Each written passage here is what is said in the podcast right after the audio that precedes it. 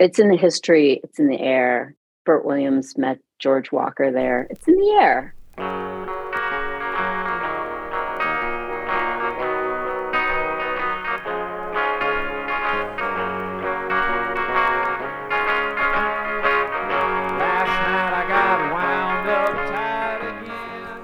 Hello, and welcome to episode five of the Who Cares Anyway podcast. My guest on this episode is Lara Allen, and I'll begin by reading the bio from her website. Lara Allen's work has its roots in experimental performance when, at the age of 18, she dropped out of high school and formed the band Manwich in Cincinnati. Later, she moved to San Francisco, where she played and recorded with numerous bands, including Heavenly Ten Stems, Secret Chiefs 3, Caroliner Rainbow, and Ragtime Germs. During that time, she developed a visual art practice that resulted in receiving an MFA in painting from Yale, not Yale, Yale, where her work took on dimensions of text, performance, and painting. And I'll mispronounce some of these names, but shows include the Museo de Bellas Artes in uh, Cuba for the Havana Biennial, Queens Museum, New York, CAC in Cincinnati, MoCA, Cleveland, San Francisco City Hall, Eastern State Penitentiary, Brooklyn Museum, and SF MoMA. Now, I first interviewed Lara Allen back in 2017 for the book, and uh, a lot of that material definitely did make its way into the book in chapters on Caroliner and elsewhere. But there was a lot else in that interview that was interesting despite being outside the scope of the book. And so when I reached out to her to do this podcast interview, it was really more with, with that stuff in mind. In other words, not to rehash what we already talked about, particularly the uh, controversy surrounding the Heavenly Ten Stems and the so called yellow paint incident. Not to rehash any of that, but really to hear more about her experiences both before moving to San Francisco and then after moving on from the uh, scene talked about in the book. So after she left Caroliner in 1994 and after the Heavenly Ten Stems dissolved around that same time. That said, we certainly do connect things back to her time in San Francisco, uh, particularly the early 90s, but also late 90s after she uh, left the aforementioned bands. So, cover a lot of ground. Without any further ado, though, I'll go ahead and get out of the way and let us get on with the interview. So, thank you again to Lara Allen, and uh, hope you enjoy.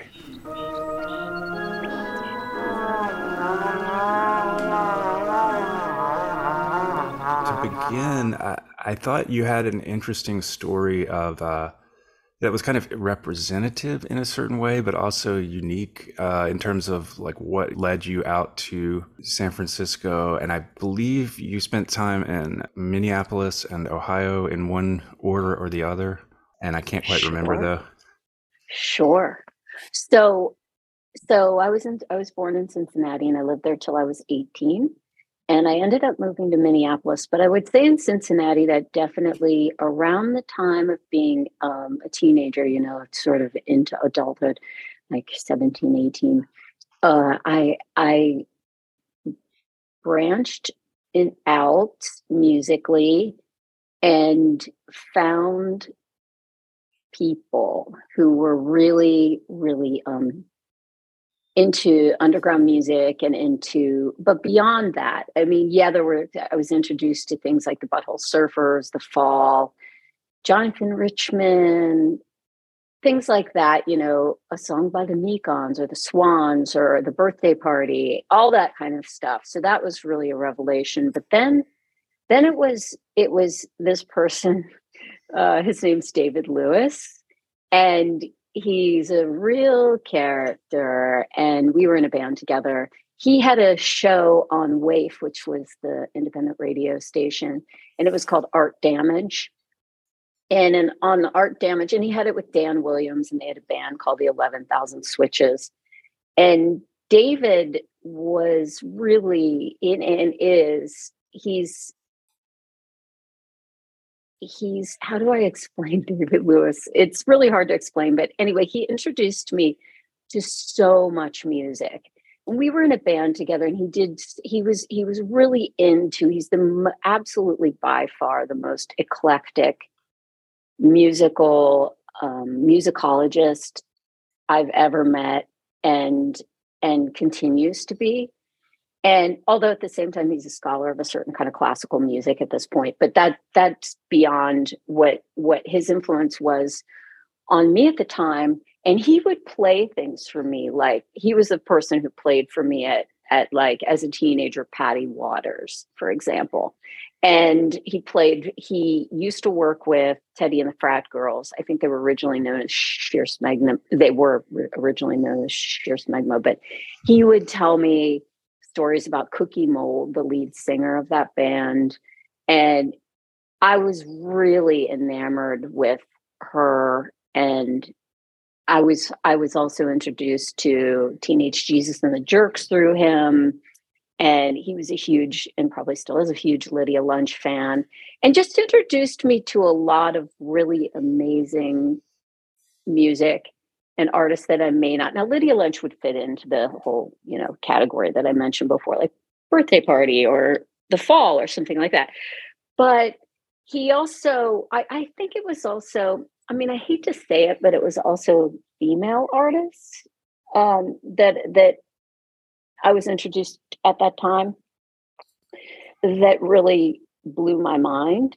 And uh, so he would be playing. So he had this art damage show in at wave and they would play things. I mean, anything went. They'd play easy listening, religious, pill. You know, they would be be skipping around all these genres and they would play anything. I mean, I could go on the show and I brought records and could play what I wanted to with them.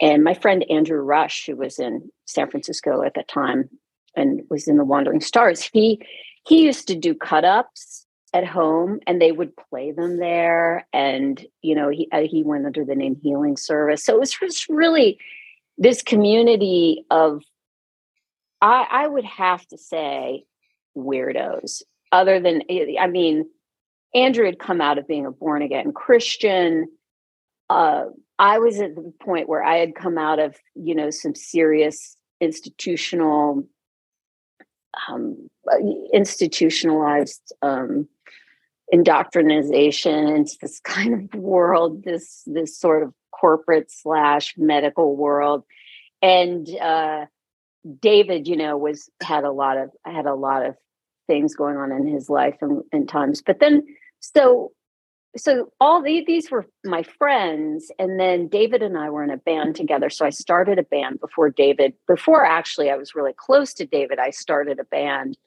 that was more in the sort of fall and and, and post-punk and no wave no wave genre with bill weber um, and he he and myself bill bill william plays and play, has since gone on to play with GG Allen and others.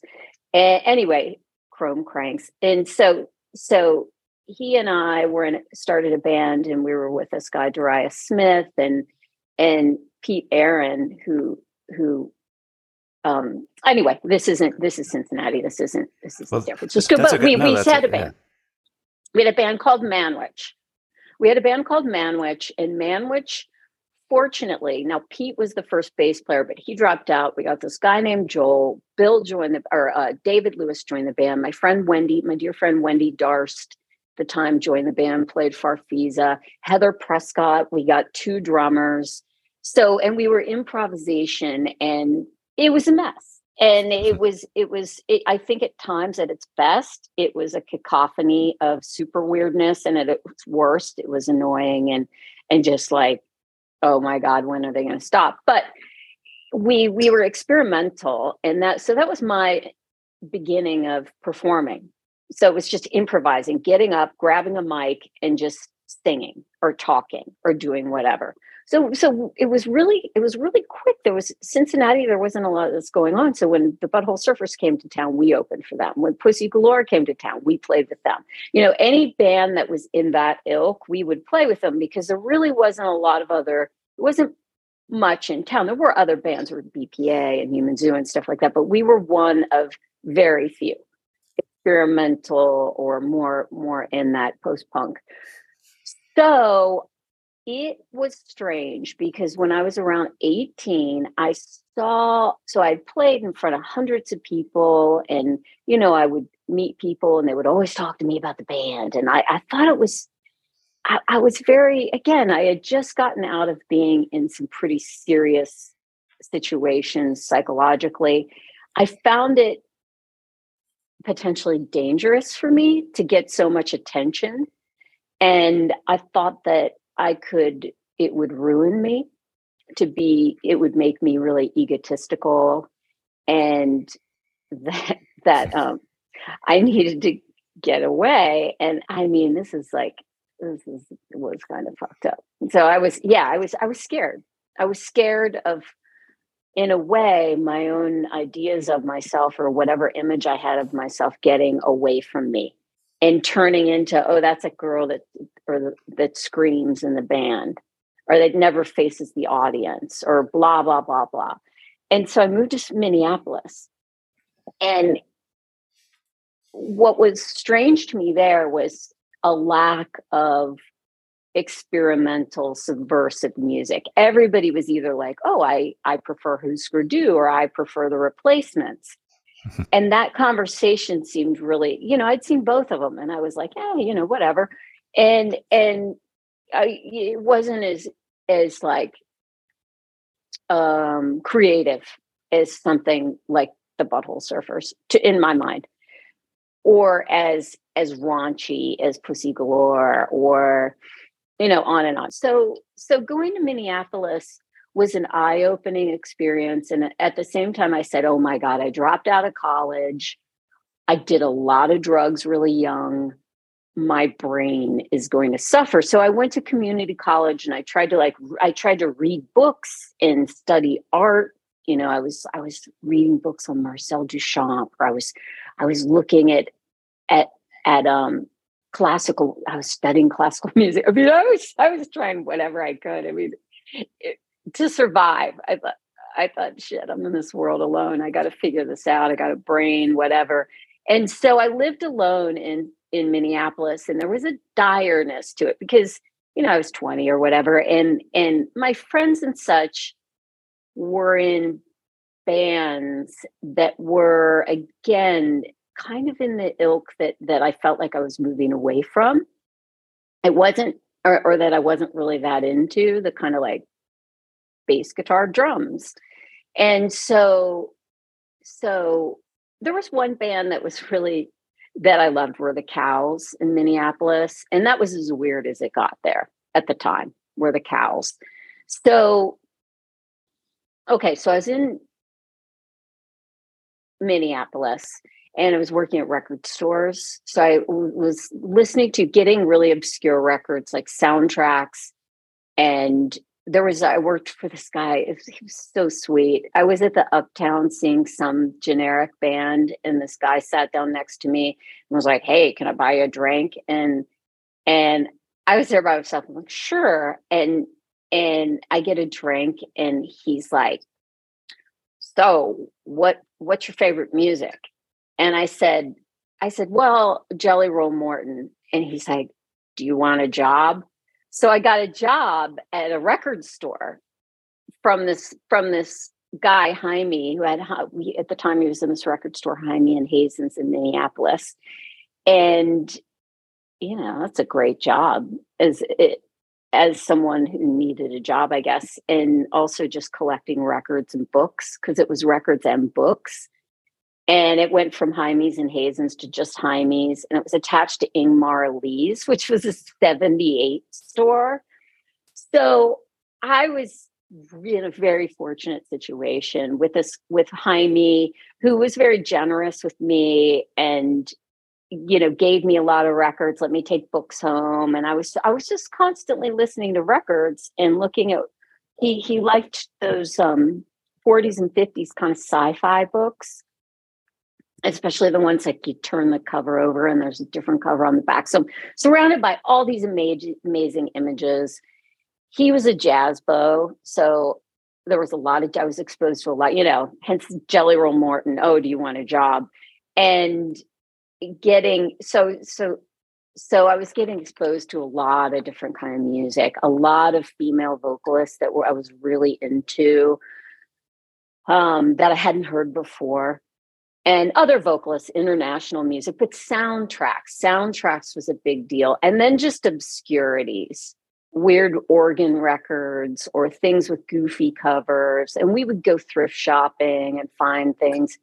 So that was that was a great experience. But andrew rush came to visit in san francisco and he um, was like you got to get out of here and he was going to romania and said you got to sublet my apartment and you have to move to san francisco. And i took a bus because he and i were taking a bus just i was going there to visit him. And before i even got there i decided i was going to move there. And in three months i ended up figuring out a way to get myself there and get the you know my records and stuff there. So yeah that was that was a feat. And uh, i moved to san francisco then. So that was the trajectory uh, or that was how i got to san francisco and where my head was.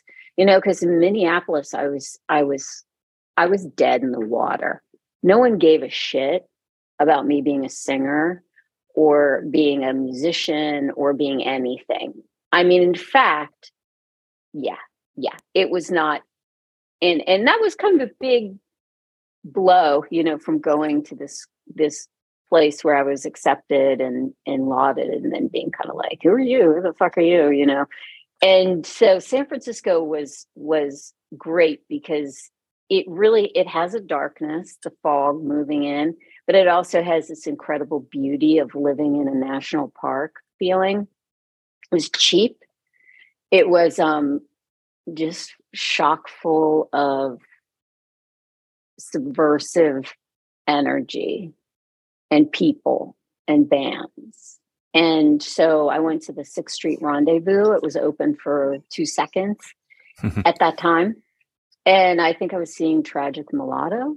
And Grux and, Christina, his girlfriend at the time, came up to me and talked to me, and then I became friends with Grux, and was telling him about organ records. You know, I'm really into organ records and band organs, and he said, "I want to introduce you to my friend Robert."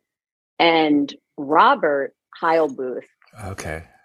Yeah, yeah so that got that that was a whole nother whole nother world but robert heilbuth who was in his 70s at the time and had escaped nazi germany and had built a band organ built a pipe organ everything in his house was handmade and he was a piano tuner by trade but a composer and a real i mean he was mr natural come to life you would go to his house and he would smell you before you came in.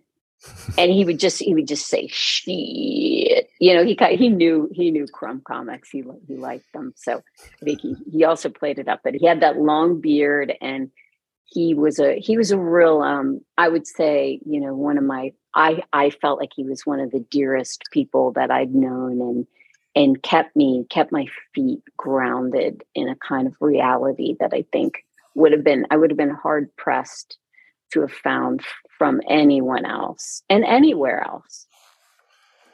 I'm glad you mentioned him. You know, there, there are all, uh, you know, I'm glad you mentioned Andrew Rush as well. Andrew Rush's name mm-hmm. does uh, does appear. Uh, uh, Robert Heilbuth, I'm realizing doesn't. There's all these things. No, no matter. Oh, how, Robert doesn't. Oh my uh, gosh, No, yeah. I know. I know that. Well, no, no, no, know, no. That's there. Okay. There. Well, there's all these. There's always. Uh, he always omissions. said, "I don't want groupies." He always said he was hilarious that way. When, like I don't want anybody, you know. He was anyway. Sorry, go ahead. Was he still was he still performing?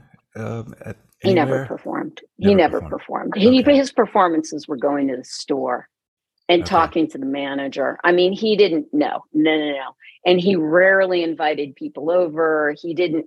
No, he was not an easy person to get to know at all. He would say, "I don't want groupies," and uh, he wasn't wrong in a way. You know, he didn't want, while it, it's funny to think about groupies of a person who writes compositions for band organs and makes instruments, but yeah, I mean, he he selected who he wanted to be around, and there was kind of a you it was it was on his terms, and um, yeah, you had to pass the smell test to be around Robert. No, he never performed. I mean, he only had his job as a piano tuner and um, getting by, and his band organ, and he didn't even make recordings until right before his death. He, I have cassette tapes of them. He wouldn't allow it. And then finally, he met somebody who recorded and talked him into it. And, you know, he could kind of be coaxed and persuaded, but it was all under his terms. I think that now there's a video on YouTube. Someone showed me years back that he, there's actually a short video, but there's not much about Robert in the stratosphere because and he wanted it that way he used to say beethoven's dead or no he used to tell me rembrandt is dead let him be dead and it wasn't that he didn't like rembrandt this wasn't it was just a philosophy about uh life and death and and and I, I, I think also people being overly dramatic about who they like and love and admire. And what that does to the person who they're admiring too. Yes, but when when you first mentioned uh, introducing you to my friend who plays organ, I thought I thought you were going to say uh, his name was Anton, but uh, with Grux, but uh, uh, Anton LaVey, but because uh, that that's another organ player that Grux was friends with. yeah, and Robert knew him, and Robert, they knew okay. each other. Yeah, I mean okay. it's a small it's a small world and in the organ, you know, eccentric. yeah. In I San mean, Francisco. That's yeah, I mean it's bigger in San Francisco than and other places it would basically be non-existent. But uh, yeah, septuagenarian uh, eccentric uh, uh, uh, keyboard uh, esoteric yeah. Anyway, so I imagine there's so, one in Cincinnati. There was one in Cincinnati. I mean, there there's there was like one in every town. Maybe no. I mean, there was probably there there are probably a hundred, you know, or two hundred or three hundred. I that's one of the things I think about. Who are those people going to be? But, eh, but anyway, yeah. Go ahead. What was your well, question? Well, uh, so I didn't. So that uh, w- when we first talked, so I, I recalled uh, j- from what you were saying just now. I remembered some of the names like Man, which I would not have been able to uh, remember off the top of my head. But I didn't know quite as much. Uh, you hadn't told me quite as much about that time in Minneapolis, but and that you were already into a lot of this uh, different kind of music. And I'm thinking here. Um, by the time you know if you get to San Francisco and you start meeting people like Grux and they're talking about organ records, what it was like to to feel like, uh, you know, you must have felt like, mm. wow, like I'm here, I'm meeting mm. people like this, or I'm like I'm looking in a mirror, or not looking in a mirror, but meeting people mm-hmm. who have these interests. And um, did it surprise you, or did it feel kind of like what you expected as far as being able to come across all these, you know? The things that yeah. I, I, think, and the, the other reminder yeah. that I, I, give myself, or you know, maybe listeners, is that you know that this stuff was pretty hard to come across at the time. Absolutely, you, yeah.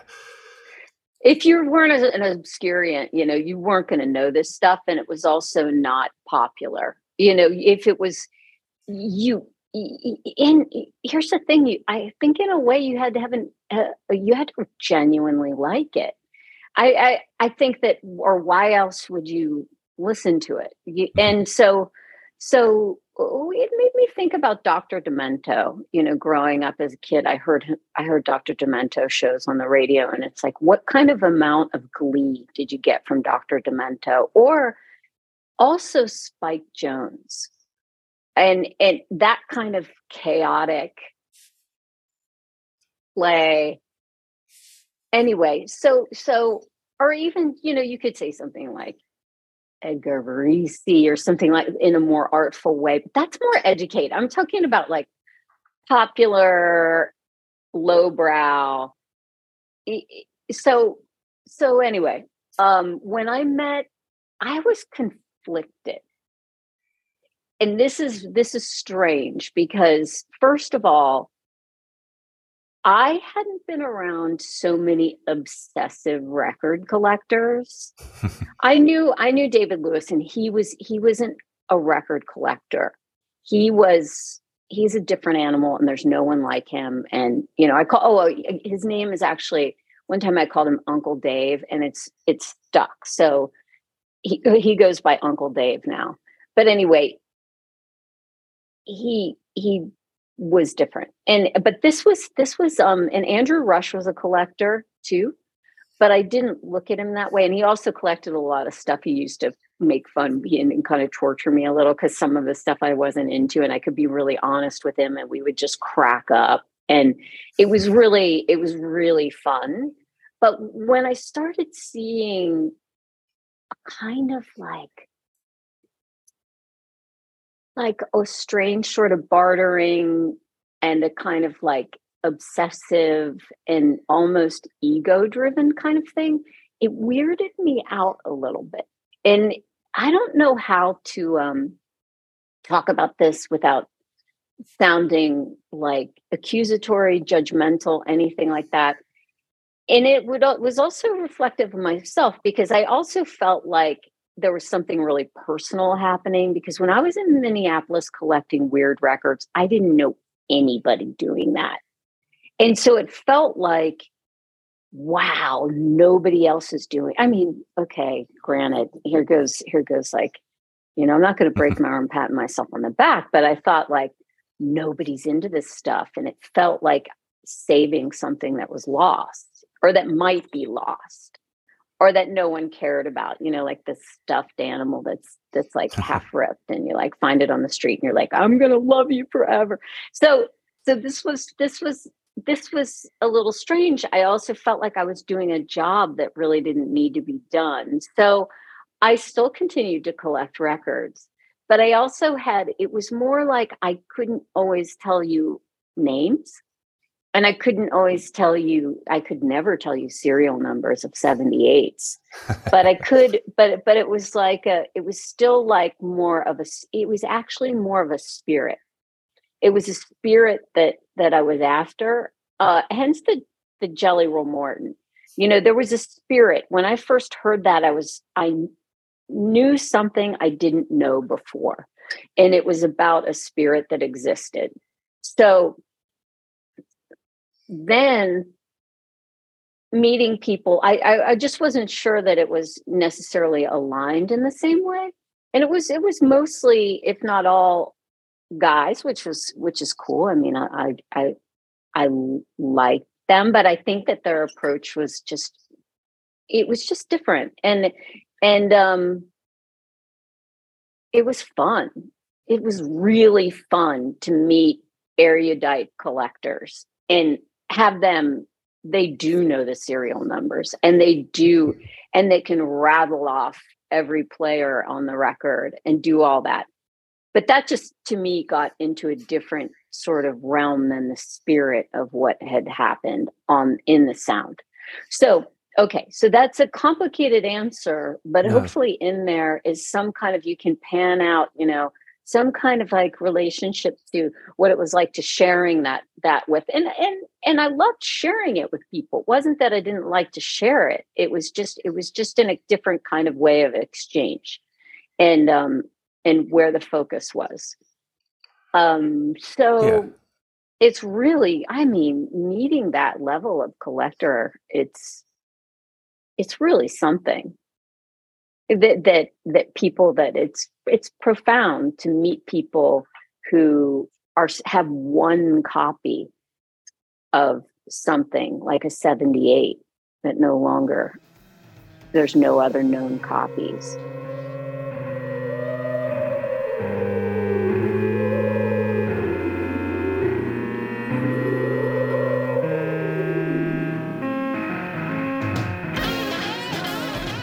guessing this by the reference to the to Tragic Mulatto and Sixth Street Rendezvous. I'm putting that around 89. no, 91. 90, this was, okay. yeah, it had closed the okay. um, Sixth Street Rendezvous. And I don't know what, by what grace of God that opened for, for like a month or something. Okay. Or maybe it was longer. but yeah, it reopened and then it closed. You know, that was that's the sketchiest of the downtown. It's there's sketchier places in the Tenderloin for sure, but that was the sketchiest block. And yeah, it was just open for a few shows, or uh, I, I don't remember, but Right. yeah, I, yeah, I can't or quite place year, it. a couple of Yeah. It's not, there were, uh, Rough Trade was located there uh, from about 82 to, oh, I don't know how far into the 80s, but not, not there, but like within a couple of blocks on 6th Street. So again, um, for anyone who's been there, you can picture it. If you haven't, and for me, it was culture. It was not just culture shock, it was system shock, sort of. It was very. Oh yeah. It very really different. is that kind of all of a sudden the circus has come to town. You're just like in the middle of it in one block. It's was so bizarre. Toulon is there. Right. Yeah. and and then and then it's probably just SRO hotels and dive bars that that you may or may not live if you it, not to you know put too fine a point on it, but it was it was definitely a a a place where you're like, um, just Julia, just just I don't know, Yeah. not going into too far of the corner of the alley by yourself. Yeah, something, I don't yeah. And there was a building, I don't know if it was like that in the early 90s, but there was a building that had like bathtubs on the wall or Oh yeah. Oh uh, yeah, that was on Mission Street. Yeah, on the Mission, something Sixth like Mission, that. maybe. Um, I remember, s- yeah, Maybe. Yeah, with the stuff coming out and the arms and legs coming out of the windows and the furniture coming out of the right. windows. Yeah, yeah. Maybe it wasn't Yeah. bathtubs. It was just a very different. Um, um, again, I, I was coming straight from North Carolina, so maybe Minneapolis. I don't know how Minneapolis and Cincinnati would compare at the time. Maybe Minneapolis a little bigger than Cincinnati, but um, either way, San Francisco is still pretty different, I imagine. absolutely. I mean, it, it's an international city, but it's also the weather, and so it's mo- mostly though even more as the history. I mean, San Francisco has the it's the Barbary Coast, the Gold Rush. It has that whole incredible history. And living in New York now, I see what diversity actually is. But being in San Francisco, it did feel more diverse than Minneapolis at that time, for sure. Yeah, and um, as far as the the bands, uh, was Caroliner uh, that was that the first one that you uh, took part in? Um, I should know this, so. Was. Yeah. If I remember correctly, I think it was. And it happened pretty quickly. And it happened almost seamlessly. I don't think everybody was thrilled when I showed up. And Grux introduced me as I don't know, I was going to play sound effects or something. And uh, that was not necessarily needed or wanted. And then someone quit the band. And then I took over as the bass player, which was also, you know, maybe subpar for what other band members wanted. But once I started singing, that that's when I think there was there was an appreciation for what I had to offer. Or we'll call it singing.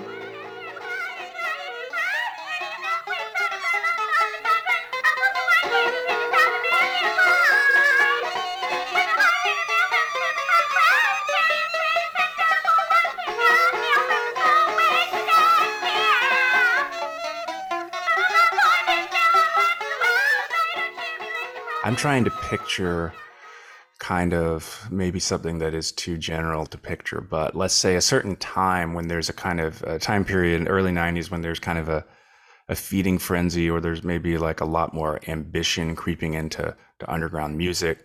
But but here at the same time you know um, a lot of people well, you know in your circle and yourself included are looking to these completely different uh, times and places you know whether it was southeast asian pop music or um, jelly roll morton or or whatever Or uh, Burt Bacharach. Yeah. yeah it very it, you know in a lot of ways was very out of step maybe ahead of its time and being out of step um, Well, well, well, yeah. I mean, I think that that that it was, you know, the intention. I think the intention with these bands, everything was was subversive.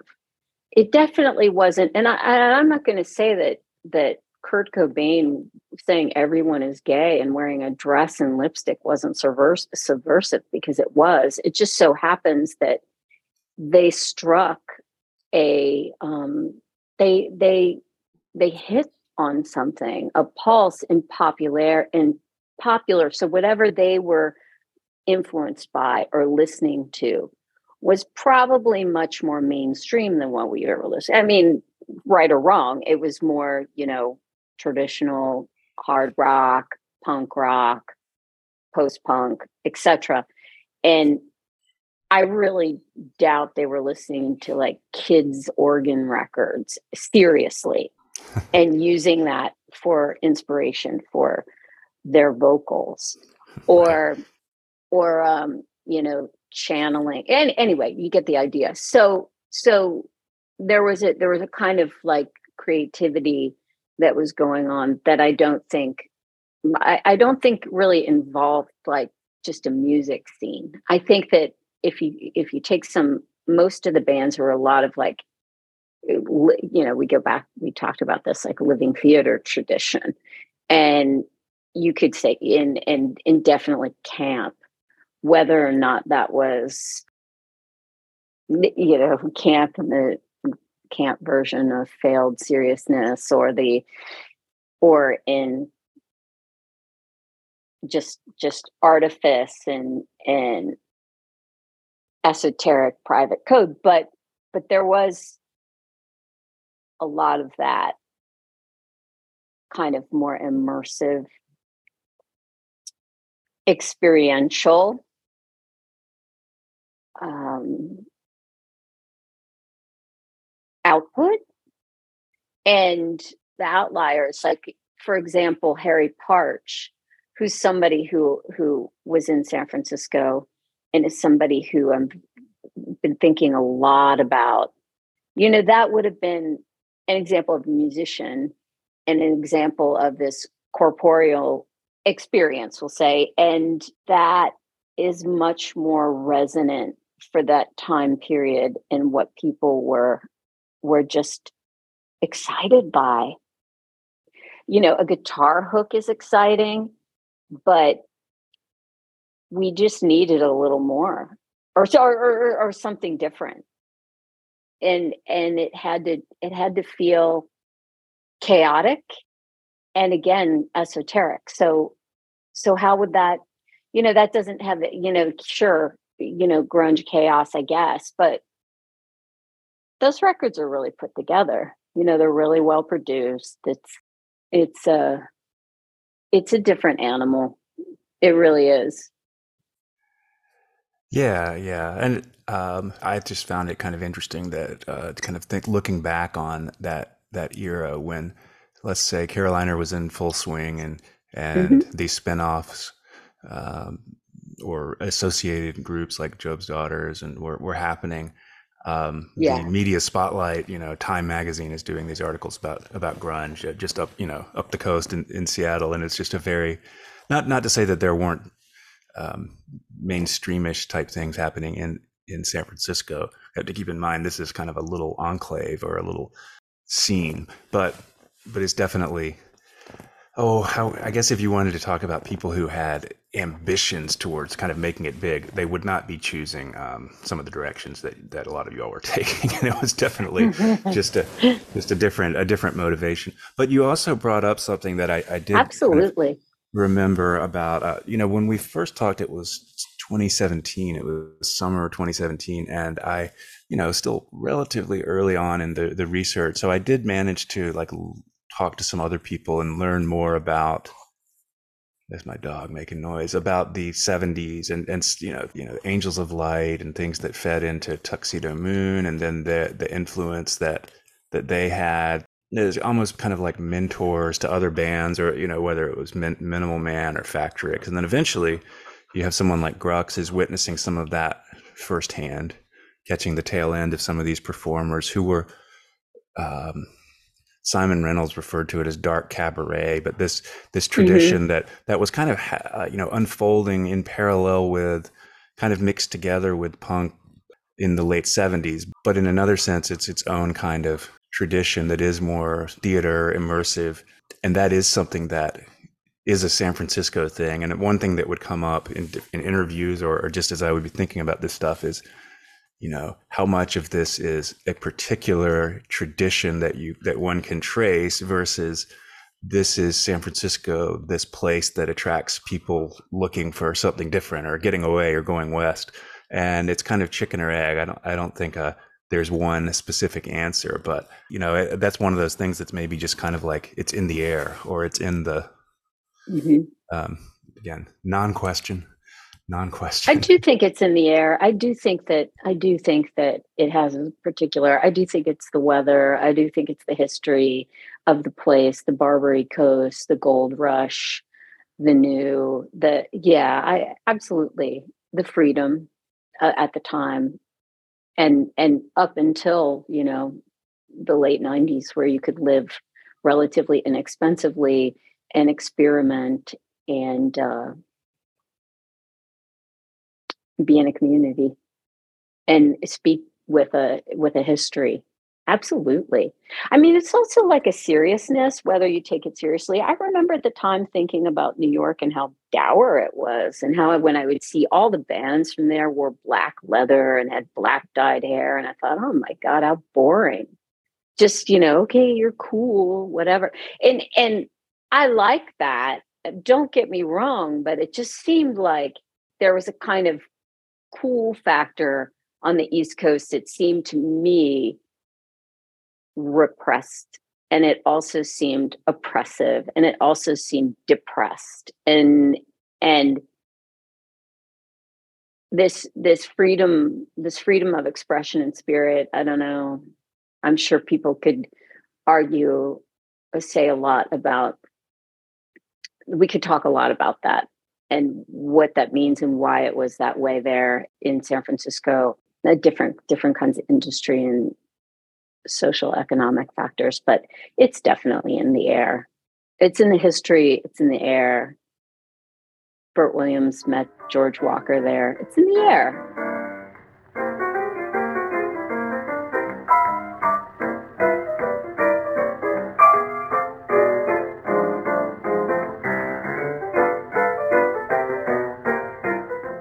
Did want to ask about, you know, what led you to leave San Francisco, but I know before you left, you had a period where you, I guess you could say, sort of exited the the proverbial scene, but were still doing music, and that's when you started working with, in some sense, working with Craig Ventresco.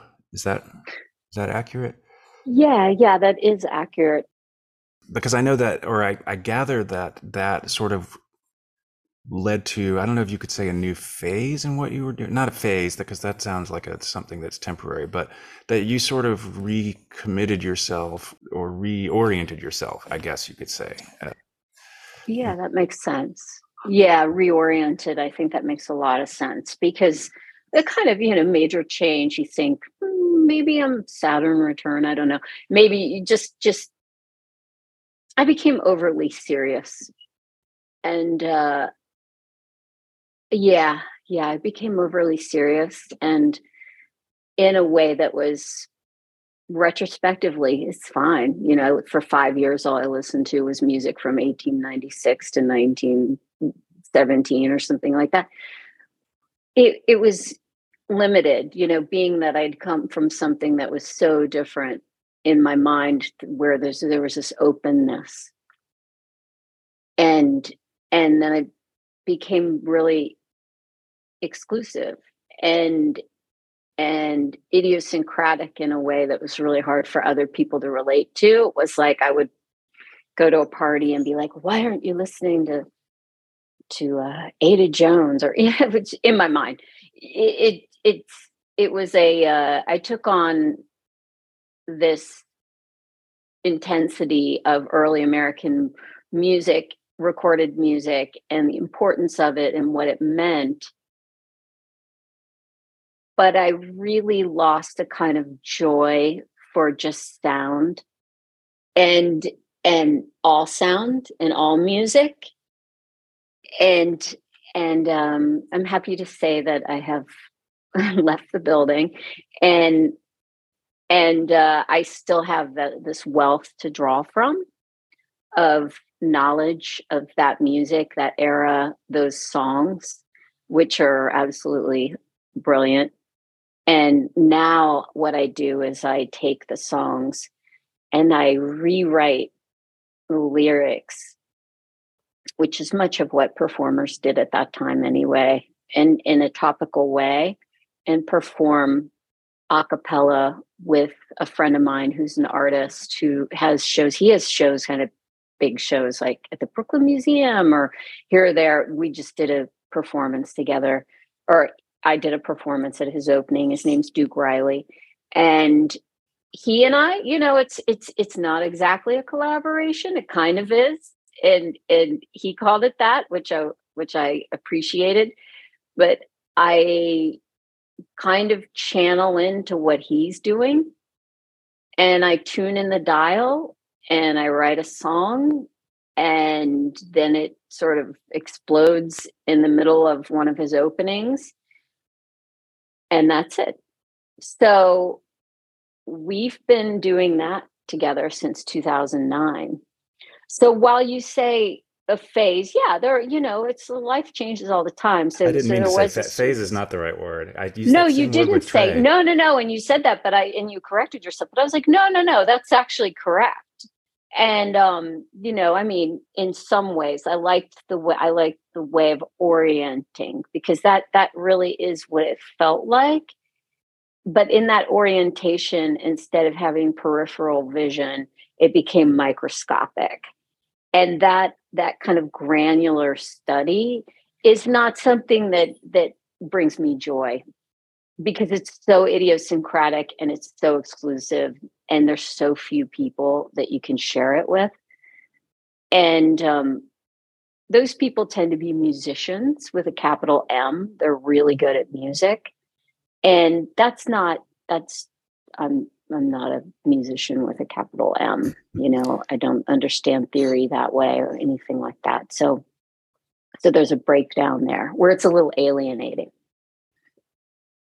And, uh, you know, I preferred music community, much more eclectic music community is, is, yeah I was going to say it sounded like you could have been describing you know uh, graduate school, which is what I did after I, I left San Francisco. But was that uh, in an academic context, or was that on your own that you were studying? No, it was on my own. Yeah, it was on my own, and it was through record collectors and and um, yeah, it was absolutely record collectors getting getting tapes of seventy eight rare stuff and just listening to them nonstop and studying guitar in ukulele.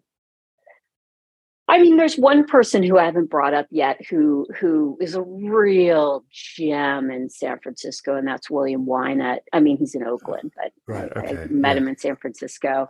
And you know, he's the kind of person I can say, "Oh, hey, Willie, you know, what Joseph Lamb song do you like?" And you know, he was like, "Oh, Cleopatra." So I learned Cleopatra on guitar and Cleopatra rag, and played a little, played around with him, or like a little strenuous life or something by Joplin. So, you know, there are there are ways to to to if you get into this to to be out with people who have a more eclectic view and of music, but and he's definitely a musician with a capital M.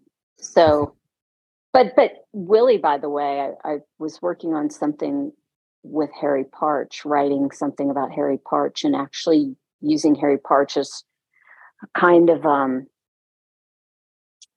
way into this again this kind of overall experience of an artwork with this with this writing i've been doing and letting his music guide this writing into more into a kind of poetry or you know one hopes i can't really mm-hmm. be the judge of that but but and i was just talking to willie about harry partch i mean this is somebody who knew Harry Partch This is somebody who knew John Cage. You know, this is this is this is like I don't know.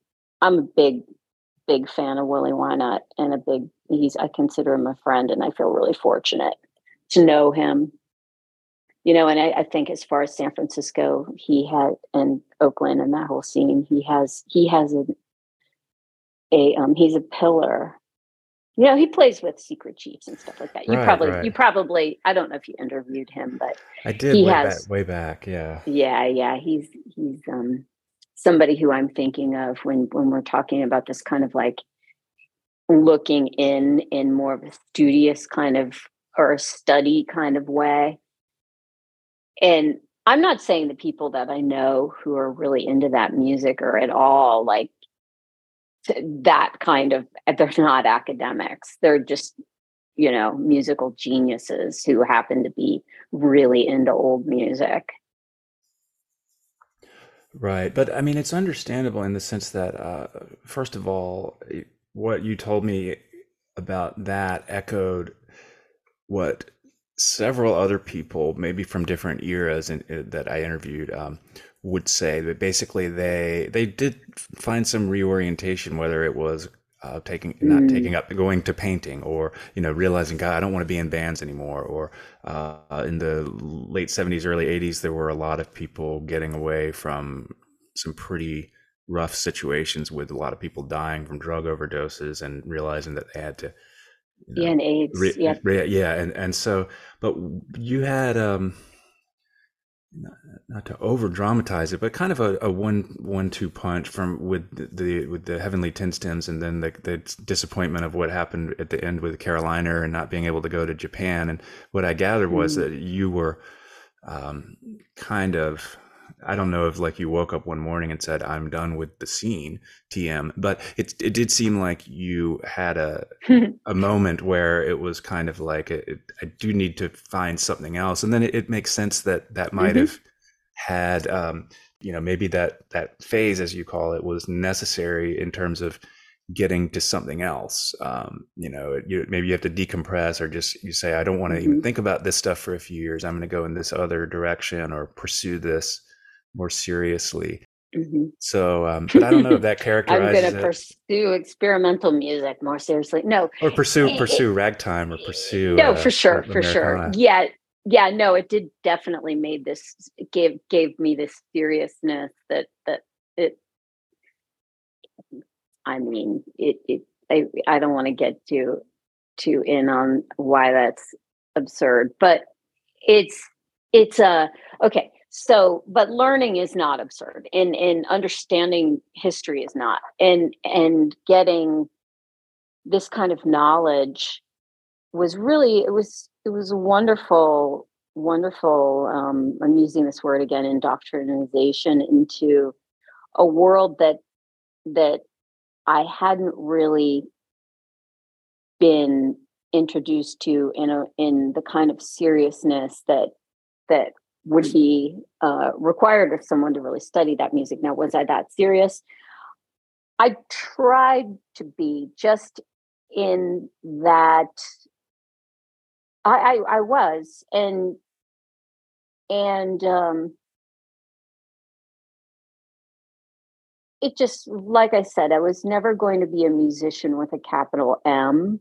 And so in that world of playing like roots music and and early early jazz and country hillbilly, etc., I can't just pick up a guitar and play along to a song that maybe I don't really know. So it didn't really work out for me in terms of playing music with other people.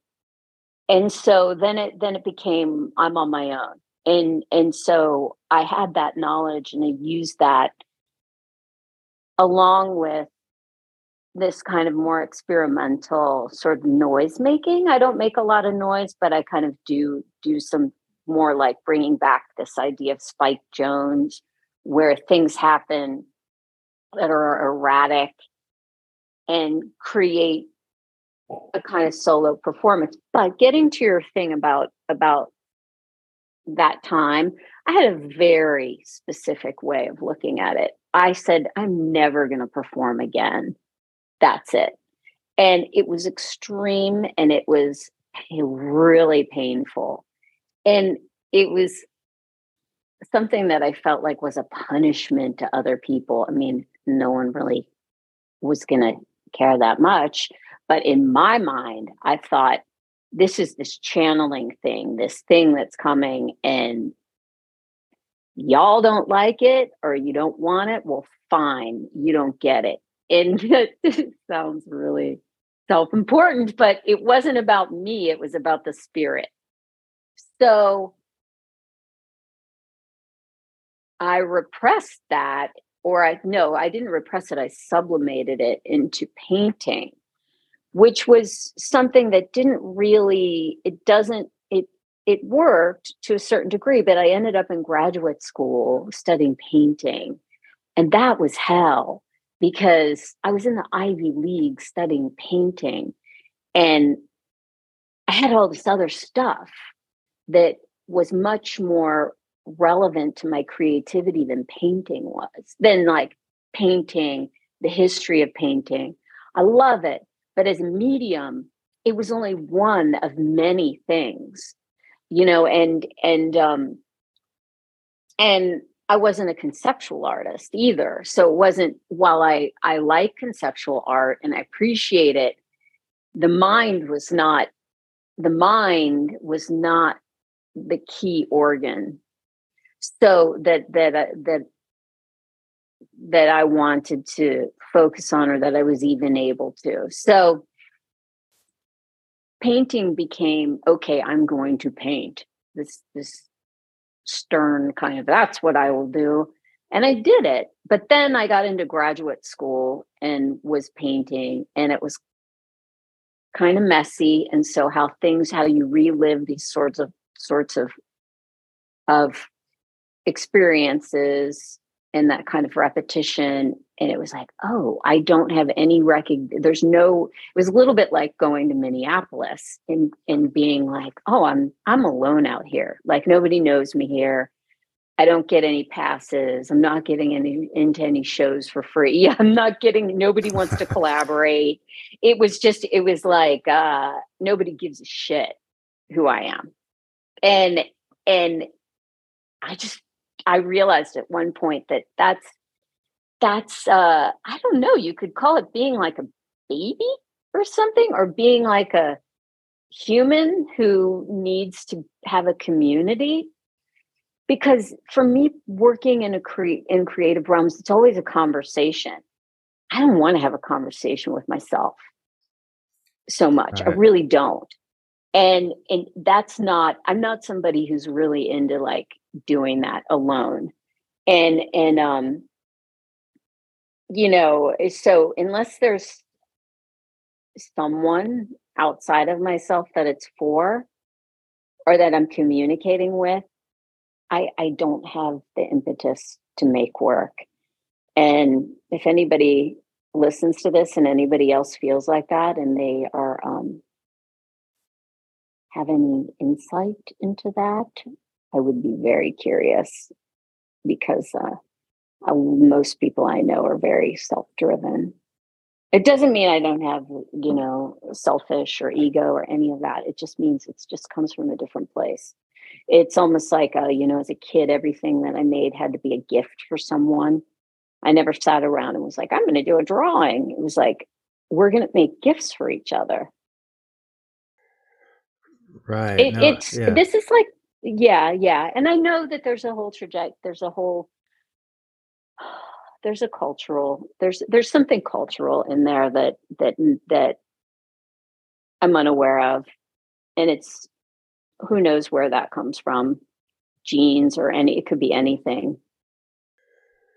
Right. Well, so much of so much of of creativity or art seems to uh, whether it's music or or I don't know much about visual art, but uh, I imagine um, you know it, there's a delicate balance in terms of a social aspect and um, mm-hmm. and mm-hmm. then the individual aspect of of drilling down and and bearing down individually and different people it's going to work differently but but the yeah. the factors that are required for the the social aspect to come together i mean those are almost like you know, those are things to do with the zeitgeist and that are almost almost yes. magical and they're very fragile. And I think that yes. You know, that that era of early '90s San Francisco that you were out there was one of those uh, really dense eras in terms of a lot of stuff going on, and um, yeah, like late seventies, early eighties, and, and you know, mid eighties was not quite as um, you know, it was a little bit fallow relative to to those other mm-hmm. periods in terms of what I traced. But you know, there were a whole lot of people doing a whole lot of things. But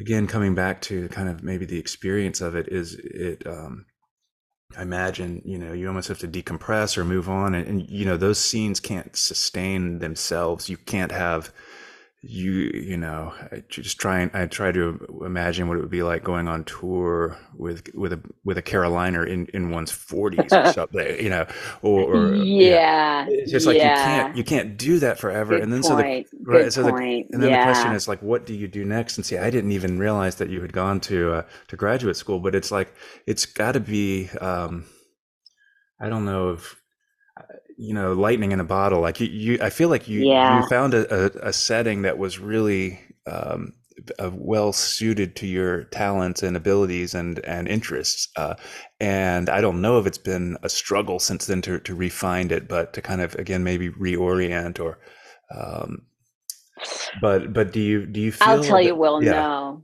no you don't find it you have it you get it once in your life yeah. and you know you you get it and and I've never heard myself say this and and I don't want to be nostalgic sentimental because that's not going to help the situation but you, you know there's other things that happen and there's definitely other things happening and I have to appreciate those and they're very much um they're very much building on something that exper- was experienced then but i think the key is to not the key for me is to not not bemoan what could have been or what was missing. But there is something that i feel that that i definitely miss that zeitgeist. I definitely miss it. And i will always miss it. I will always always always miss it. And it's not you i mean of course there's probably youth or whatever involved but yeah, I, I think it was um, it was a you know the skies parted, the gates opened, and and I was welcomed in, and I I I got in for for a few years, and then and then I kind of got kicked out, or I kicked myself out, or I wore out my welcome, whatever it was, and or the time shifted, and uh, it was it it was not something that can can happen again and it won't happen again you know obviously time doesn't that's not the way the way these things go but yeah getting existential but i mean if it's any consolation it just seems like that's you know, all the different people i've talked to or looked at it it's just the nature of these things that they don't yeah. they don't last by definition yeah. like an like an ocean wave and then oh man yeah. Bless his uh, heart and everything else but but for someone like Grux to like to to to dig your heels in and, and entrench oneself in it it's like i admire it in in a sense but as you told me that as you put it the first time that that's can be its own trap and so you can't really oh, freeze yeah. it either. Ah right right yeah. Yeah you can't yet absolutely and and and it's you ask yourself like well where where do you go from here? And and having that's that's interesting to think about because there is a kind of courage in moving through it and moving on to the next whatever that might be and seeing different artistic processes and and experiences and meeting different people and having making new work which may which may or may not ever be on the level of that. And that that might be hard to take but i think it's worth the risk. I do. I think it's worth the risk. But but it, it also has to do with your your um situation your personality what you're what you're what you have access to. And uh how scrappy you are when it comes to creativity it's you know I, I mean somebody could say like caroliner continuing to exist there's definitely there's a persistence there that's that's certainly um, admirable. I don't know. Yeah. I, yeah. I, I don't know. I don't I don't listen to the current Caroliner records. Yeah. I never listen to any of the records. I don't own any of the records.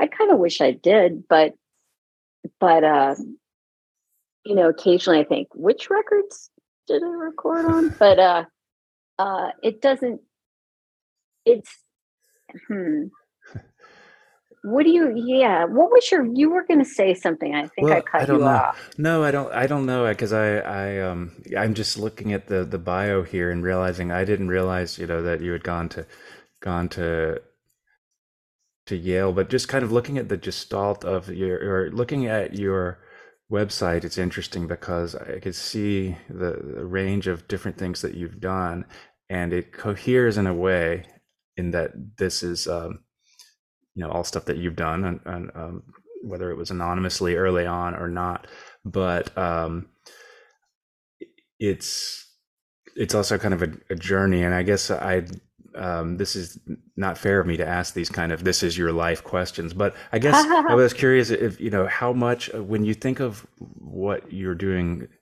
art wise today I could, you, had, mm-hmm. you had mentioned mm-hmm. for example um, when we last talked uh, some one woman shows, uh, one that might still be in the works. I'm not sure um, about some of your experiences as a teenager, but how you know do you how do you think of your you know maybe this is I'm asking you to say something pretentious, but when you think of your art today, how do you think of it in terms yeah, of I'm sure I'll, I'll, I'll comply. In terms in terms of continuity with your you know what what you were doing back then, do you how much do you compartmentalize you know then versus now as opposed to thinking you know this is all part of some sort of trajectory you know do you can you see what you're mm. doing in relation to what you were doing in San Francisco in the 90s or does it feel like yeah.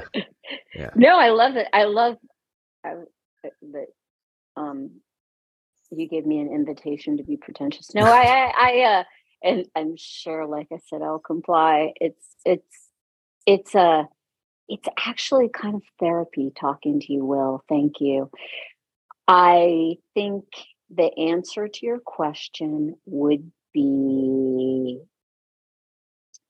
there's no way to separate them. And I see from this project that you're doing and my my talking to you and being a part of it is allowing me in some ways to see the connection but also to close the book on that which feels really nice because there wasn't a ceremonial, okay, well, did what I came to do, and now it's time for me to get my air balloon and fly away. It was very sad. It felt unfinished. And this feels to me like a way to circle back and maybe reflect and see how these things weren't separate.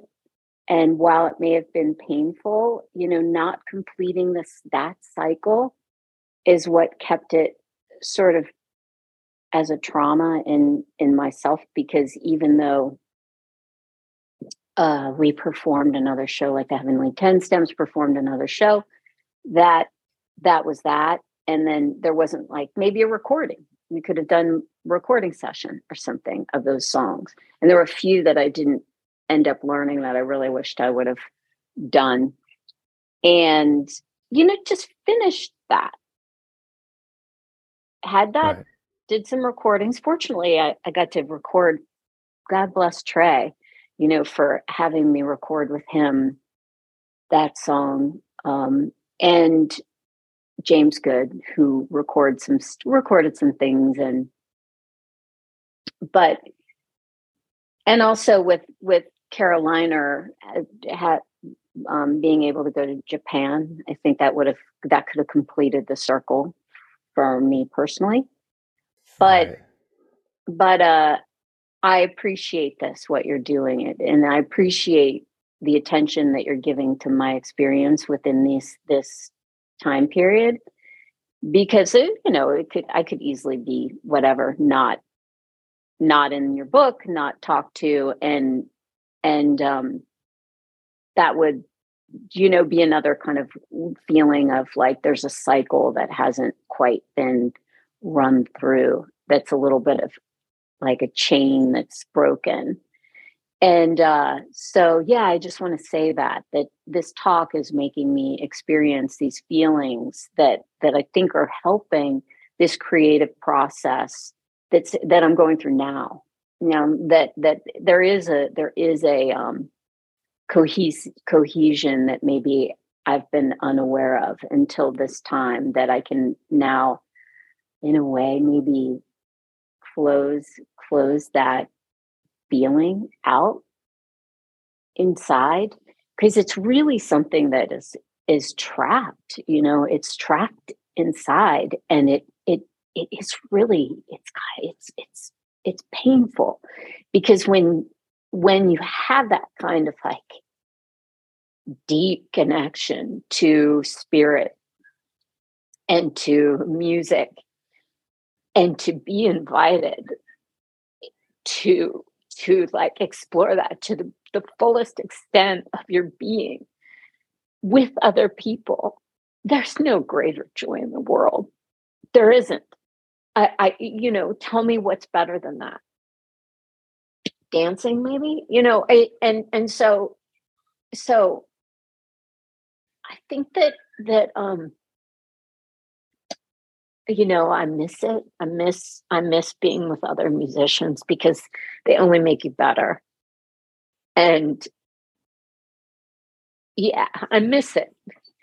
But it's it's it's um it's it's that's that's life. That's life. And and and uh there's you know there's there's definitely a lot going on creatively in New York and a lot of a lot of things that I've been privy to and I'm really appreciative for. And and this is only allowing me to be appreciative for those things now. And yeah, yeah, it's making me think of like what what is that quote about toys or something like childhood toys and da da da. You know, there was very much like you you you touched on it. Like there's very much this kind of living outside of society's expectations and norms, which is maybe much different as a 20 year old as opposed to a 40 year old you know, sleeping on other people's couches and trying to be normal, you know, and, and not being normal and knowing you never will be. And then understanding, oh, you're going to maybe seeing your parents or older people passing away and thinking, am I going to be in a cardboard box on the side of the road? You know, this is this is the US, you know, people in Europe. And I think the riskiness of the US was something that was really gave a lot of wind to work here because you really were without a net and still are but so much so that i think that that it's it's gotten to to really freak people out. I mean young people are really freaked out. Thanks again to lara allen for doing this interview. To learn more about her go to laraallen.com